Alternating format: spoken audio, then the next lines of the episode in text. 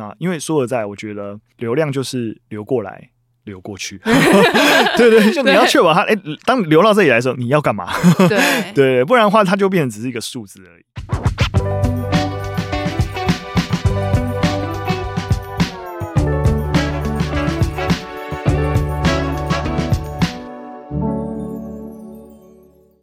在设计里看生活，在生活里找设计。Hello，各位设计关键字的听众朋友们，大家好，我是艺兴，欢迎大家收听设计新商业的新单元 Design Base 焦点人物。今天的节目，我们邀请台湾爸的共同创办人及执行长萧雨辰来到现场，他要跟我们聊聊如何以故事力推动资讯设计和社群经营。欢迎雨辰。Hello，一心好，各位听众朋友，大家好。那我们今天要谈的是社群力跟社群经营，在这两个议题上，我觉得相较三到五年前，它的难度其实增加了更多。一定的啦，对，因为大家现在管道多，然后可能过去社群的红利也降低了非常多，是啊，是啊，越来越拥挤了，没错。所以在这整个众生喧哗的状况里面，平台本身的限制越来越多，使用者获得的资讯跟互动的方式也越来越复杂。那台湾霸在这个领域里面，你们如何再去思考，利用社群去促成你们想要达成的影响力或其他目的？我们只能说。大家都载福载沉，就来这边跟大家做一点交流跟分享，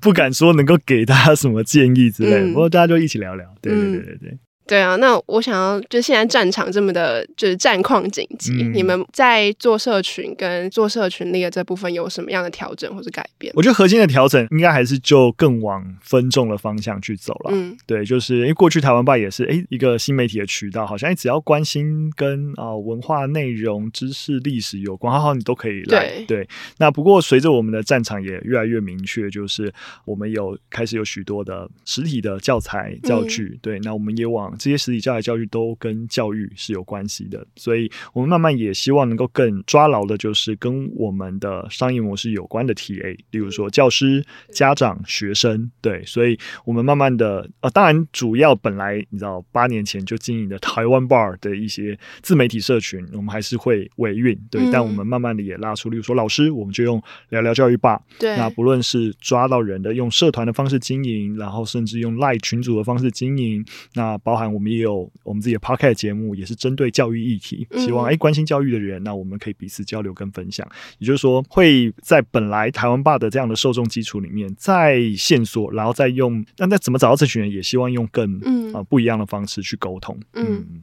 因为我其实自己感受蛮深刻，就是最近在准备你的访港嘛，嗯、然后我就会想说，哎，那我要来看一下台湾吧最近有什么新的消息，嗯、然后我就突然就是想到，哎，我好像很久没有在我的脸书看到就是台湾爸的 po 文或什么之类的。台湾爸的脸书 po 文超少的。对，我本来以为说，哎，我是不是没有追踪你们的脸书？然后我就点进去看，发现我其实是有 follow 的，嗯、但是我在有 follow 的状况下，我也不算是不常滑脸书，哦，嗯、但是我其实还是对于近期的一些 po 文完全没有影响，嗯、就代表也没有打到我这边，即便我已经有暗赞了。对啊，所以说实在，我们大家都现在越越来越知道，不论是脸书的追踪数啊、follower 啊，或者是 YouTube 的订阅数啊，如浮云一般啊，就是那就是一个大概只你整个人知道说，哦、啊，有这么多人知道你这个品牌，但不代表他真的有 follow 你这个品牌。对啊，对啊，对啊，现在的意义只能是这样，但，但还是有意义啦。嗯、就你最起码知道你的品牌知名度有这个量体。对，对对对。但我觉得，就是另外一方面，我上一次收到台湾爸相关的资讯，是在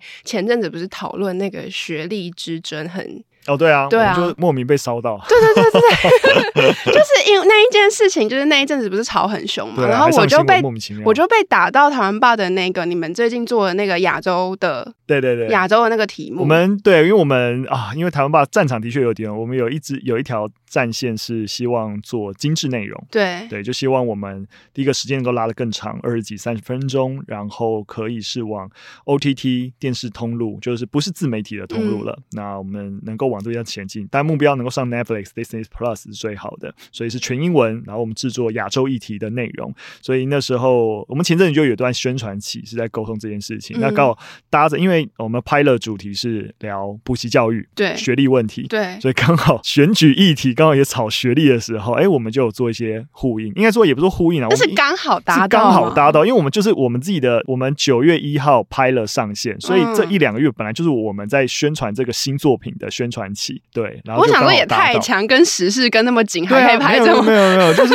真的是刚好，因为这个制作是我们年啊去年底到就已经制作快一年的知识内容，嗯、对不对？就是这个节目其实是一个很新，然后耗时的自然会非常非常久。但其实我在这里面观察到，就是假设这个内容它真的跟此时此刻时事非常切身相关，它的扩散力还是蛮惊人。这是一定的啦，就是搭时事就有时事的红利嘛。对，可是我觉得做我们不是做新闻型内容的，我们是做知识型内容的。其实我觉得仰赖时事并不是我们怎么讲，我们的好的策略，也不是好的方向。对对对，嗯、所以我们还是，我觉得所有做比较偏知识内容都还是一样，如何在划定一个战场里面，然后在这个战场底下也有喜欢这个领域的 TA，那我能不能抓紧这群人？对，所以还是像一开始提到一样，我觉得知识的传播，然后你想要建立影响力，还是会越往一个分众但是紧密的社群去前进。但越分众越紧密，它就不会再留在本来的你知道那种大锅炒的 YouTube 啊、脸书上面了。嗯，所以我这样听下来，其实过去台湾爸在经营的比较是线上的轮廓比较没那么清晰的一群，可能他可能有既定的一些就是兴趣标签，但他可能轮廓没有像分众这么明显。没错。但现在除了线上这个管道之外，其实又更往各种不同的载体去发展了。嗯，可能也许是线下的社群也不一定。嗯，没错，的确现阶段会是这样。像我们最最最紧密的一群，像是甚至人数又更少，是我们小黑皮。购买我们小黑皮受众是亲子，嗯、就是你家的小孩可能在三到八岁之间，然后你是父母，那我们其实是更。着力在经营这样的社群，就是哎，你喜欢我们的品牌，那啊、呃，甚至我们是定期有聚会的，嗯、对。然后你有任何至于我们品牌的一些 feedback，你可以直接告诉我们，然后我们可以听取你的意见。然后我们有任何儿童有关的一些影视内容，甚至他们可以抢先看，嗯、甚至在 motion board 的阶段就提供建议之类。就我们有一群这样的大使，对。甚至他们因为在台湾各地，然后我们如果刚好有去台湾去各地的话，也去跟他们做，就是直接拜访之类的，嗯、对吧、啊？就有一些整个社群的经营。的操作跟想象就会更多元了。嗯，嗯，那我觉得台湾吧作为在这知识跟资讯转移上面相当有代表性的品牌，那你觉得就是一个品牌在针对想要沟通的讯息进行转移的过程中，你觉得最重要的事情是什么？最重要的事情是什么？嗯、因为其实说实在，我觉得最重要的事情还是会回到。一些很行销的基本概念，我觉得其实我们是在说知识转移，嗯、但是知识转移你不能够用教育的角度去看了，因为你还是回到你沟通，你有一个第一个核心，你有个目的嘛，对不对？那那个目的是什么？那个目标是什么？你有没有很清楚的理解这件事情？对。那再来就是，那这个目标应该沟通谁？对不对？嗯。那第三件事情才是策略，就是你这两件事情先清楚之后，才知道说，哎，你要沟通这群人抵达这个目标，哎，距离有多遥远？那你怎么帮他们搭这座桥梁，让他们愿意抵达这个目标？我觉得最重要的还是这三件事情，就是你的目标、对象、策略，才是你觉得啊，我想要沟通啊，环境议题，你还是需要先把这三件事情想清楚。你比如说，举个例子好了，我前阵子刚好帮。经济部做一个二零五零近零排放的行销规划，这也太困难的一天。对对对对，然后所以他就是他们每年都有编列预算，然后所以他们就想说啊，这样的一个行销预算要怎么做，然后才能够真实的达成二零五零净零排放这个目标，对不对？然后所以就有一系列的，例如说就是 U 差啊，问卷调查啊，然后抓出一群人啊，然后决定这群人怎么沟通、办论坛干嘛，反正就完成很好的一个完整的一个行销规划，请我去帮。帮忙，他就请一群委员啊，就帮忙去看。那你会发现，这种行销规划，它是非常大家想到行销该做的事情，他们都有做到。但是最大的问题就在于目标设定就太空泛了。就像刚才讲的，我们讲二零五零净零排放应该是一个愿景，对不对？现在才多少？现在才二零二二而已。你跟我讲二零五零净零排放，但它的目标就是二零五零净零排放。就你明明是一年的行销预算跟规划，对，你定的目标应该是你用完这。包行销预算能达成的成果，你要预估这个目标，而不是把二零五零净零排放就作为你今年度的行销目标。你无法从何检视起这个行销目标有没有达成，对啊。所以很多人的问题就是这样，就是像我刚才讲啊，环境议题啊，我好在意环境议题，好，我要跟大家沟通环境议题，好，你就开始做内容了。但你到底你完成了这一次的沟通，或者是这一个月的沟通，或这一年的沟通，到底要达成怎么样子的目标？其实并没有具体化的去思考这件事情。嗯对，所以我觉得所有知识传播也一样。我们今天任何沟通任何的知识，你到底想要达成怎样的结果？你想要对受众带来怎样的影响？这个目标先确定。因为在教育上，我们也是会谈教育目的嘛，教育目标一样，就是你这个目标的设立也不能就设设立一个很很宏大的、很遥远。对对对，或者是想说哇，我要让学生成为一个自主学习的人，然后之类。好，怎么达成嘛？对，所以怎样让目标具体化、可检视、可验证？我觉得是多数人，我觉得在思考转。意跟沟通的时候，光这件事情就没有想得很清楚。那你们当时在做就是二零五零禁语排放这个案子的时候，你们后来设定的那个一年期的目标会是什么？其实我只是帮我们当委员啦，我没有、哦、没有实际的执行，我没有帮他们执行这个案子，我是帮他们就是作为。看这案，不过我可以呃举一些我们其他的例子，例如说我们去年有一个我觉得我自己蛮喜欢的案例，是我们帮故宫南院，对，我们帮故宫南院做一个行销案。那他们故宫南院的瓶颈很明确，就是北院大家都知道，然后也有很多的。外国的观光客，但疫情受到一些影响了。但南院相对它在嘉义，对，然后在沟通受众，或是要让大家愿意进来南院这件事情，其实是需要蛮大的成本的。然后他们也希望能够吸引更多年轻一辈的人，因为整个故宫的形象是比较年纪比较大的，就是其实有一群人固定一段时间都会去故宫，对对对，但年纪比较稍长，好像还没有真的建立起在年轻一辈有一个稳定的支持者哦。任何一个新的特展，哦他们都固定会去看。还没有这个样子，所以这也是他们一直积极想要突破的。那我们就在思考，因为他们想要解决问题，那我们如何设计一些比较新的方案，去沟通一些他们一直在沟通的人，就不是我们需要再沟通。如何沟通一些他们沟通不到，但其实可能有机会对于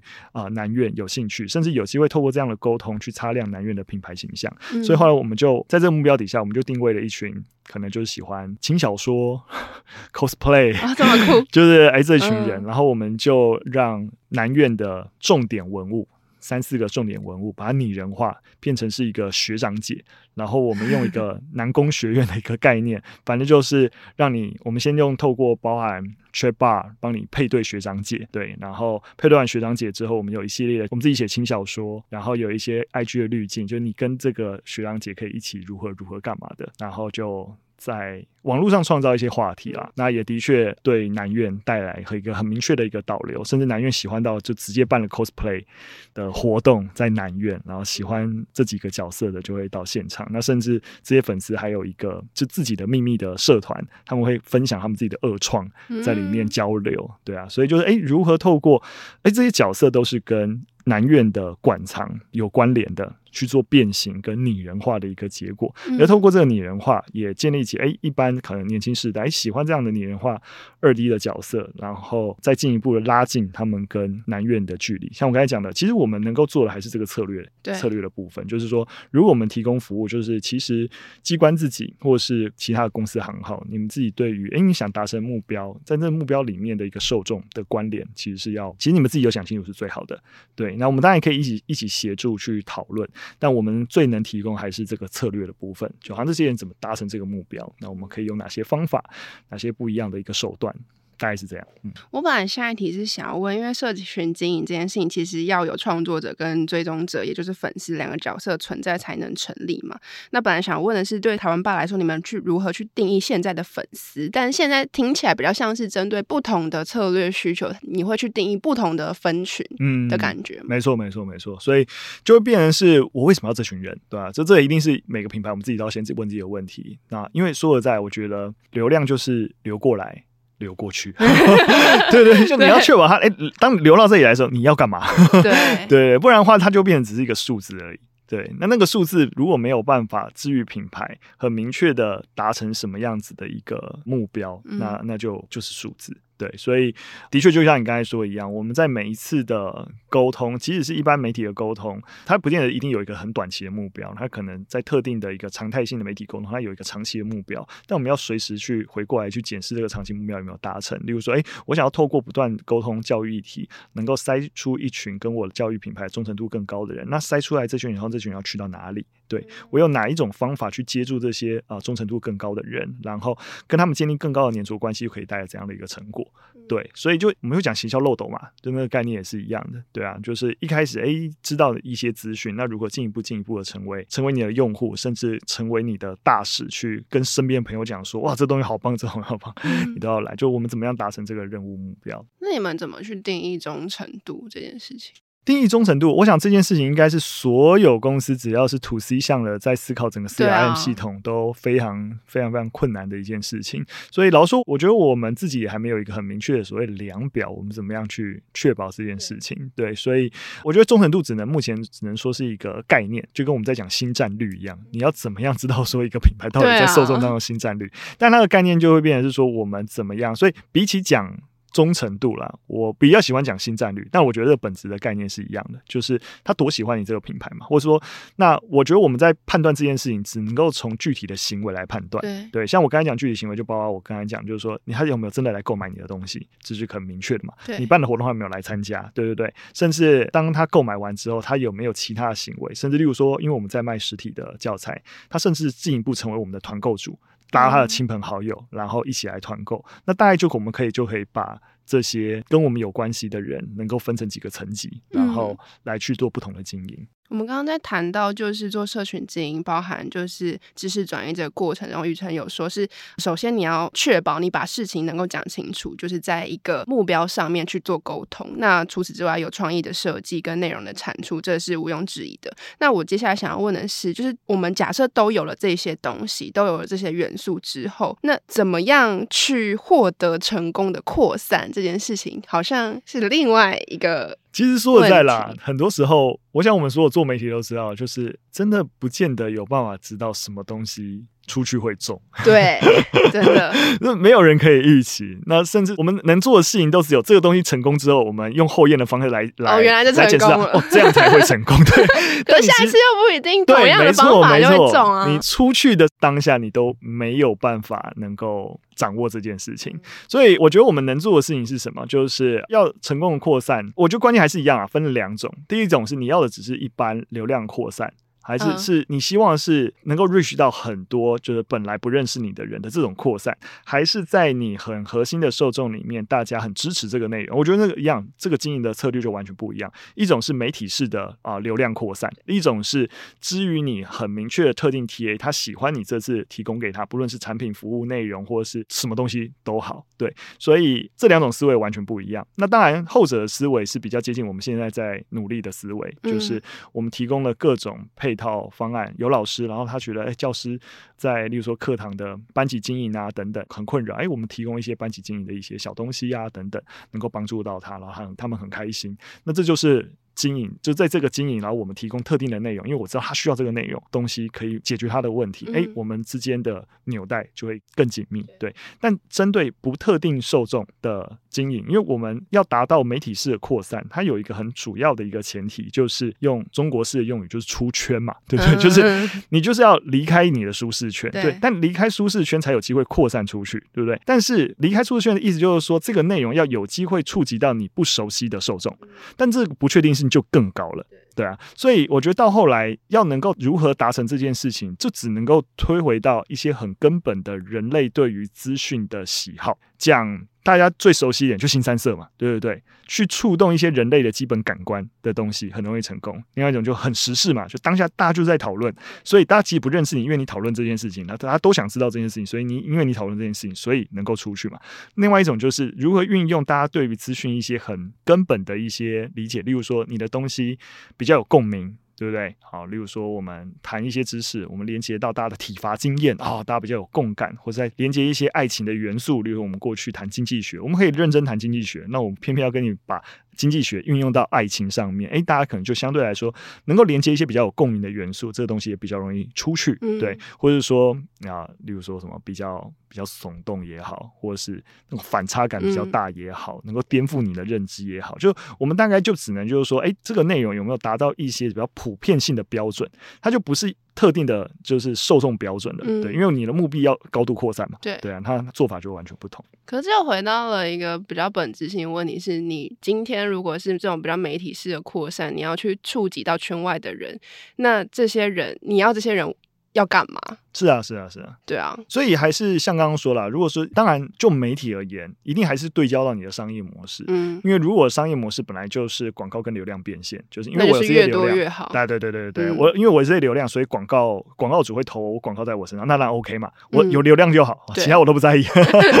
也行，对对对，只是我们的策略不是，嗯，那现在台湾吧会针对不同的，比如说刚刚讲到不同的商案有不同的合作，然后你们会框出不同的受众，那回到台湾吧。自己的本体，嗯，你们会怎么去定义这个？它是一个社群吗？还是一个平台？还是它是一个媒体？嗯，应该说，你说就社群经营这个概念本身吗？台湾吧这个品牌，它的定位，对哦。我如果说讲我们自己的定位的话，我会说我们自己是一个，我会说我们自己是一间教育 IP 公司。我不会说我们是媒体，不会说我们是新媒体，不会说，反正我会用教育 IP 这个 term 来定义我们自己。嗯、那这个 term 对我来说的一个。解读就是，我们有极具形象的角色 IP 群，嗯、然后再搭配系统化的知识内容，所以透过一个教育 IP 的长期经营，能够成为一个陪伴大家学习成长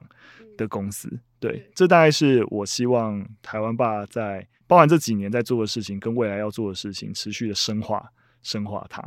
那谈到 IP 这个部分，台湾霸的 IP 某种程度上也是创造共鸣跟吸粉的关键嘛。那就你过去的经验，打造一组成功的 IP，它核心要考量的点会是什么？唉，这个是这是一个很难的问 题。我们都只能因为 因为成功，所以回头来看。对，但老实说，我真的不敢说有什么叫做必然成功的公式。对，对那我觉得说实在啦，一组 IP 要成功，有长得很丑也是成功的 IP，有长得可爱。然后或是有特色 IP，在市场上可以找到各式各样不同成功的 IP 类型。但我觉得一个比较你知道就土炮的这种成功模式的话，你要实打实的去慢慢做的话，就 IP 核心的关键就要够多人认识它。对，那你有没有办法有布置足够的资源，让你打造出来的角色 IP 有更好的扩散？就这样嘛，对。所以，例如说佩佩猪，那你还是要有卡通，还是有什么，然后来让大家知道嘛，对。所以，或是即使三丽鸥的模式，它也是因为有非常强大的一个啊、呃、商品礼品通路，然后让他们角色能够贴在这些产品上面，一直让你看到嘛，对。所以就会变成是说，这个投资成本是巨大，只是看你用什么方式来达到这、达成这个 IP 的扩散。那至于我们而言呢，就是因为我们本来早期起家就是做动画，对对，所以我们所有的就是媒体式的资讯沟通，都是不断不断的让我们 IP 能够被看到。对，所以我们某种程度的成功，或是只能说某种程度，就包含我现在的一些授权案例，都是奠基在这样的基础上面。嗯。那我们一开始在打造这些角色作为动画主角的时候，我们本来就有想象过 IP 化的可能性，跟它延伸的运用是有，但其实那个想象是很模糊的，嗯，对不对？因为所有人都可以想象啊，我弄画一只角色，然后 大家会喜欢他，我就可以赚钱。这你知道，这个是一个这么粗浅的想象，我想是所有。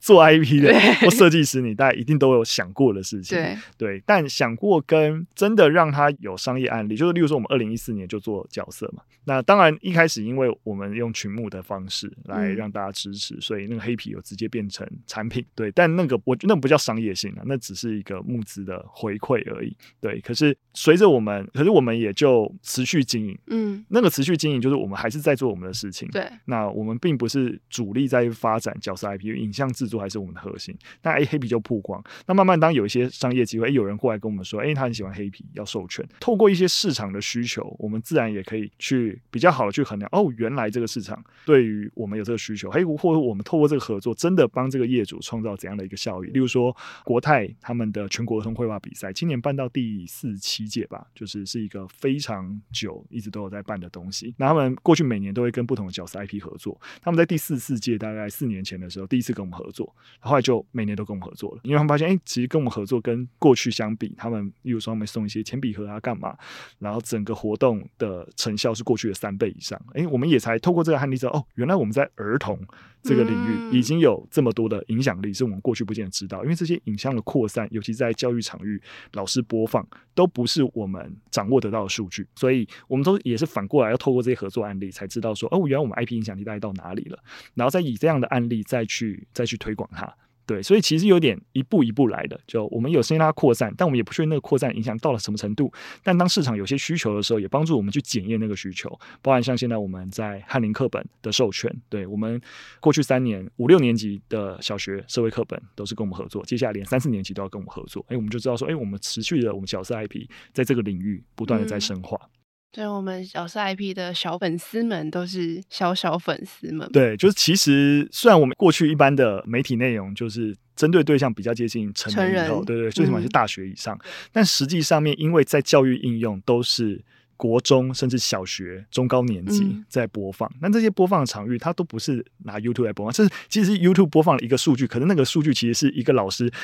打开在全班前面，我怎么知道有多少小孩看到？对对对，就是这完全不是我能够得到的数据。嗯、对对对对。那回到资讯设计这个领域，你觉得呃视觉跟设计这两件事情，在这个资讯设计领域扮演什么样的角色？其实我觉得这就是影像或是我们有设计团队的这种公司的一个优势，它就是一个品牌差异化的关。你有一个很视觉是，毕竟还是大家在资讯接收，你知道百分之八九十你是透过视觉来接受的，所以我有更鲜明的视觉形象，那甚至以角色 IP 来代表这个视觉形象，甚至有好的一个设计展现，那都可以让观众在包含接受这个资讯的容易度，或者是对我品牌建立的印象，都可以更好的去加成。嗯，那设计跟商业之间的关系呢？设计跟商业之间关系，这是对我们来说最好的落实，就是 IP 啊，这一定就是 IP 啊，就是透过我的设计，让这样子的角色 IP 能够直接承载更多的商业可能。但我觉得除此之外，其实设计力本身在现阶段也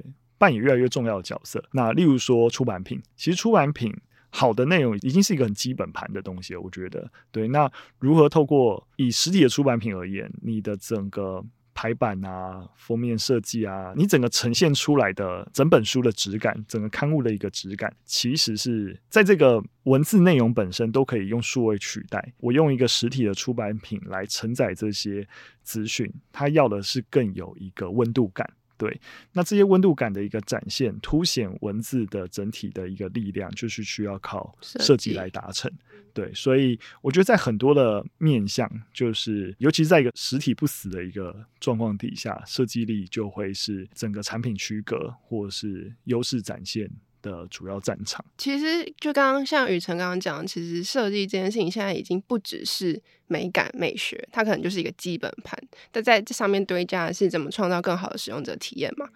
接下来就是想要。跟雨辰聊的就是面对品牌跟商案，资讯转译者也就是台湾吧的角色，他其实扮演着跟品牌主、跟合作方沟通，以及跟大众沟通的这个桥梁角色。那你觉得在这两个身份之间，你遇过最大的挑战是什么？我觉得在我们这边稍微比较特别一点，是因为我们自己有品牌，嗯、对，对，我们品牌在外，那跟一般的，例如说。行销公司不太一样，对，为了一般的行销公司就是提供服务啊，他们品牌是几乎可以隐形的，对，所以但我们很多的合作都是对方也会觉得，哎，基于台湾吧是台湾吧，所以他才会有这个合作，没错没错没错，所以他就希望是可以跟我们品牌有点 cross 感，然后我们一起来推动这个议题，所以当然了，就是有好有坏，那好处当然就是我们多数的合作都是。透过这个合作，那我们品牌也得到更多的一个彰显。对，那坏处就是如何，就像你刚才说的，那如何拿捏？就业主要讲的东西，有时候跟我们要想要讲的东西，不见得是一样的。但沟通受众的时候，会不会反而就是受到一些影响？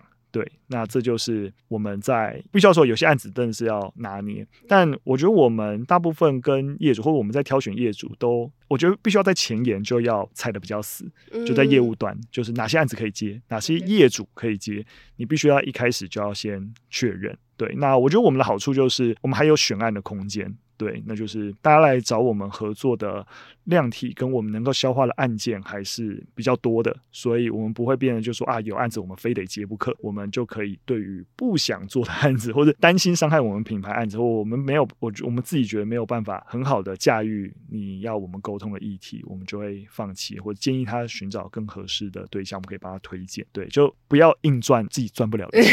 对。那其实我发现跟台湾办合作品牌的多元性也蛮高的，嗯、就是有一些可能消费品的，然后也有议题沟通的，嗯、然后也有可能文史相关的，嗯、其实蛮多元的。那所有人都、嗯、都需要有资讯沟通的。对啊，对啊，对啊。但我还蛮好奇，就是他们会选择台湾吧，是不是也看中了，比如说台湾吧这个品牌底下你们所经营的这整个社群，嗯、也是他们想要沟通的对象，会有这样的考量吗？其实我觉得大家的考量都不都不太一样，对，嗯、就是真的蛮各式各样。像我就说，我们其实过去有帮 Uber 合作啊、呃，那我们合作就是合作大家完全看不到的东西，因为我们 他是他找我们合作是希望我们帮他们做内训影片，因为他们有很多的各式各样的这么搞司机员，对，但他们希望这些司机员素质要好嘛，所以有很多。就有一些内训的要求，但那些内训影片如果拍的很烂，那他们也不想看，那效果就会很差。所以他们是找我们拍摄了一系列啊，如何？但你司机员，但一些交通规范啊，或者是一些 Uber，希望他们能够做到一些事情，那我们就拍一系列内训影片。所以，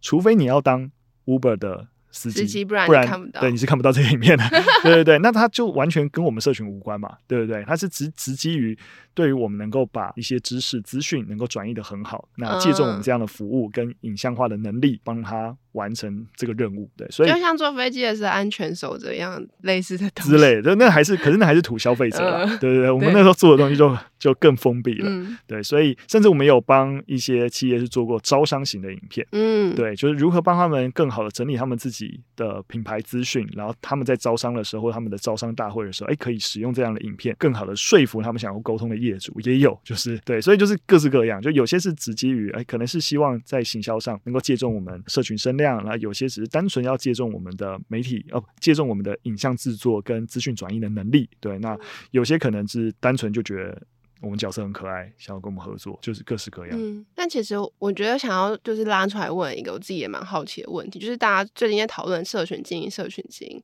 但是我就是会觉得说，这是好像是一个很浮云似的问题，就是到底。你在经营的是什么东西？为什么要经营？像现在，比如说每个媒体，他都自自己经营自己的脸书、IG，然后 KOL 也在经营自己的脸书、IG。那台湾吧自己，你们怎么看社群经营这件事情？我觉得、呃、可能就会回到我最一开始的定义吧。我现在就跟团队在沟通，重新定义这个名字，就是只要在只要讲我们自己的自媒体经营，我都一律讲媒体经营了。就我不会讲它叫社群经营，我觉得社群就是我们对于特定的社群受众有明确的掌握的经营，分众的对对对，嗯、分众的经营我才会说是社群经营。那一般就是很普遍的，就台湾吧的脸书、IG、YouTube 在做的事情，我全部都当做媒体式的流量经营。对，我觉得那就是流量经营，那就不是社群经营。嗯、我自己的定义跟理解是这样，因为我觉得我们是机构了，就如果你是个人的创作者，对，那就是所有大家就是认你这个人，喜欢你这个人。那我觉得你用这些平台跟管道，都是你这个人去建立跟你粉丝之间关系一种方法。但我觉得品牌透过自媒体的工具，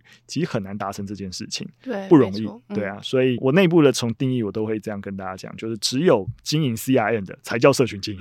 嗯、你只要不是经营 CRM，你根本没有办法掌握那个顾客是谁。对，那那个顾客不论有没有跟你有消费关系啊，我就说，但你抓得到他是谁，他其实参加过一场免费活，那你知道他。对，那除非这样才叫社群经营。但现在有很多，比如说品牌的主理或者是品牌的创办人，他自己会很经营自己人设跟他的品牌之间的关系，那他就会有一群 follower。嗯、但是这个问题又会像是他到底是 follow 这个人，嗯、还是这个品牌？嗯、就是这个问题就是非常的错综复杂。但其实都说错，也是我觉得都是不同策略。对啊，对啊，就是第一个当然是你作为公司老板，你要多出去嘛。对，对那出去对于品牌的长期而言，到底是不是好事？就短期而言，也许。是好事，对，或者是或者说应该说也不是说好事或坏事啊，就是那个浓度占比应该怎么样会比较合宜？嗯嗯嗯、你你要怎么一样？就是一个组织经营还是要有一些风险控管嘛？对，对，就是你在哪些场合是需要由你来代表或者你出面会比较合适？哪些应该就让品牌做一个整体形象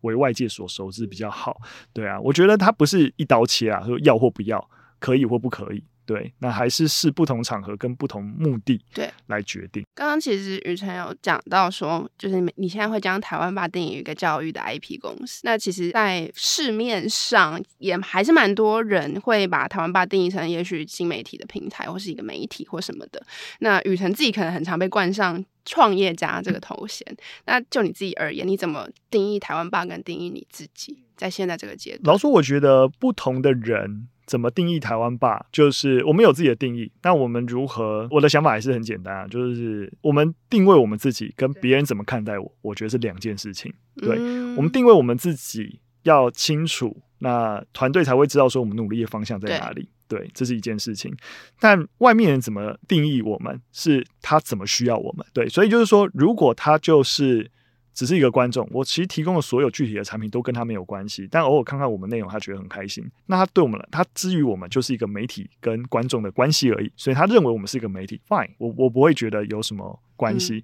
或是他是一个小学老师，对，然后他之于我们就是会使用我们的教材，他觉得我们是一间教育公司，但他不喜欢黑皮。他就是黑皮无感，就觉得我们就是一个教育内容的提供者、教材公司哦，也行，对对对。那至于业主，他觉得我们是一个影像制作公司，能够帮他完成影像制作也行。他需要我们，我们能提供的东西，能帮他解决问题，是这个面向，一旦也 OK。对，所以我倒觉得，像我都跟我们业务讲，就是你出去面对不同的业主，他至于我们有不同的需求，我们就是什么样的公司。他喜欢我们的黑黑皮，我们就是一间 IP 公司。他喜欢，对，就是你，他喜欢我们的资讯转移，对我们就是。一间啊，知识转移公司，对，你就是你知道他需要我们什么，我们就说什么话就好。但你要知道，我们是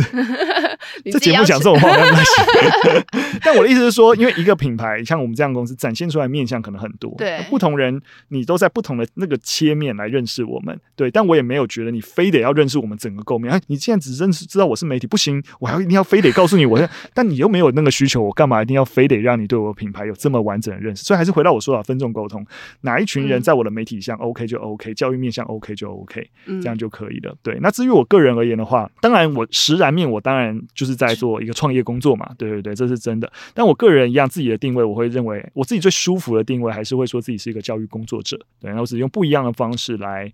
呈现我对于教育的想象跟作为而已，对，嗯、但是不同样不同人看到我的哪个面向，觉得我是一个创业者，还是一个老师，还是一个 whatever 都可以。但创业家应该睡得比教育工作者少吧？创业家是当然的、啊，但是不是一样了？教育工作你也可以把自己搞得，也是，对对对。但创业这件事情，当然就是对啊，奉劝大家没事不要做这件事情。那我觉得，就是不管是创业这件事情，还是做知识的转移、知识的传递，它其实都是一个非常大量在 output 的过程跟工作。嗯，那你自己平时就是有什么 input 的时间跟机会吗？我觉得 input 是一定要的啊。我们现在以时间来说的话，我从去年开始，大概就跟团队很明确的讲，就一个礼拜有一天是所有会议都不可以排进来。就星期四会议真的是所有老板的痛哎，真的真的，所以就是你怎么样，除非是一些外部非常重要的事情，嗯、对，所以只有公关可以 book 我星期四的时间，或者是我放弃了，就这会议真的太多排不进，好好好，那就，但我希望能够能够坚持啊、呃，星期四就是大家要帮我避开，嗯，对对对，所以就是还是需要，毕竟在现在这个角色，因为台湾爸现在有五十多个人了，那所以整个整个组织的策略问题跟调整，其实需要。就我需要更多的时间去沉淀思考，嗯、然后跟规划，那所以会在时间上会这样流出来。那当然，资讯接受来源就各式各样。当然，对于我而言，毕竟是在这个身份底下，所以很多时候一些怎么样，例如说我有参加 AMA。对，就是去跟能够跟其他的创业者多一点的交流，然后像 AMA 也有一些课程是真的是 for 创业者的，对，对啊，所以有一些外部的书籍也好，或是课程也好，对对对，或一些资源是能够帮助一个创业者能够做好这种工作，在有限的时间里面，对对对，就持续的 input，对对对对。那最后一个问题想问，就是现在也接近年底了，那台湾吧在明年接下来有什么比较特别的计划可以跟我们分享？明年哦，真的蛮多事情都在准备。为什么一直叹气？因为今年，因为老实说，就像你说的，应该要规划好了，因为已经要十一月了，对，对对对，但还没规划。有，当然一些方向也有已经有一些确定了，例如说，嗯，我们更加稳的踩稳在。儿童的小黑皮作为我们的儿童品牌，我会把它推得更出去。嗯、我们就对于至于打造一个像佩佩猪、巧虎这样子的一个能够输出国外的儿童品牌，嗯、这个路径我们还是会扎实的往下。很厉害，对啊，对啊。但台湾应该也要有一个有办法。输出的对啊一个这样儿童 IP，对，所以包含整个小黑皮比较核心的玩台湾的产品线啊，赶货完备，然后做出下一个产品格局，然后甚至在整个儿童到幼儿，你生活所需要的一些，或者学习所需要的一些产品，我们都能够照顾到。所以那个儿童 IP、儿童教育 IP，因为我们就是一间教育 IP 公司嘛，所以啊、呃，小黑皮作为一个面向儿童的教育 IP，那我们想要把它做得更稳。对，那个稳就是大家更熟悉小黑皮，有更多的一个呃产品线，然后以及更完整的一个。整体性的一个教育服务，那这条线还是会是一个蛮重点核心的线去踩下去。那另外一条当然是我觉得针对中学端的产品线，我们会持续的扩大。我们其实今年花了一整年的时间做性教育的教材，对，对，那之前有在别的地方都有分享过，所以就是这套教材应该在今年年底的时候会试出。我们希望能够成为最起码在中学、国高中的场域，那开在试做性教育的时候，能够成为一个老师们或者家长们最好的一个武器。教科书等级的存在之后，当然也针对性教育有更多的推广。那我们除了性教育之外，也希望在中学的一个这个年段，我们也有推出更多能够帮助到这年龄的孩子、家长、老师的教材。嗯嗯，非常期待台湾吧之后有越来越多不同面向的尝试。那今天就是也非常谢谢雨辰来到我们节目。节目的最后呢，我们也想要来跟大家工商一下 Shopping Design 在十一月十九号到十二月十一号将举办第一届的设计生活节活动。那会连续三周以全台串联的方式，邀请各地的风格店家品牌，以空间策展、体验课程的方式共同参与。那最后一周呢，十二月十号、十一号，我们将会在三创生活举办灵感社交场地的活动，那欢迎有兴趣的听众可以持续关注 Shopping Design 的官网、脸书、IG 社群，我们会持续提供活动相关的讯息。设计关键字，我们下次见，拜拜，拜拜。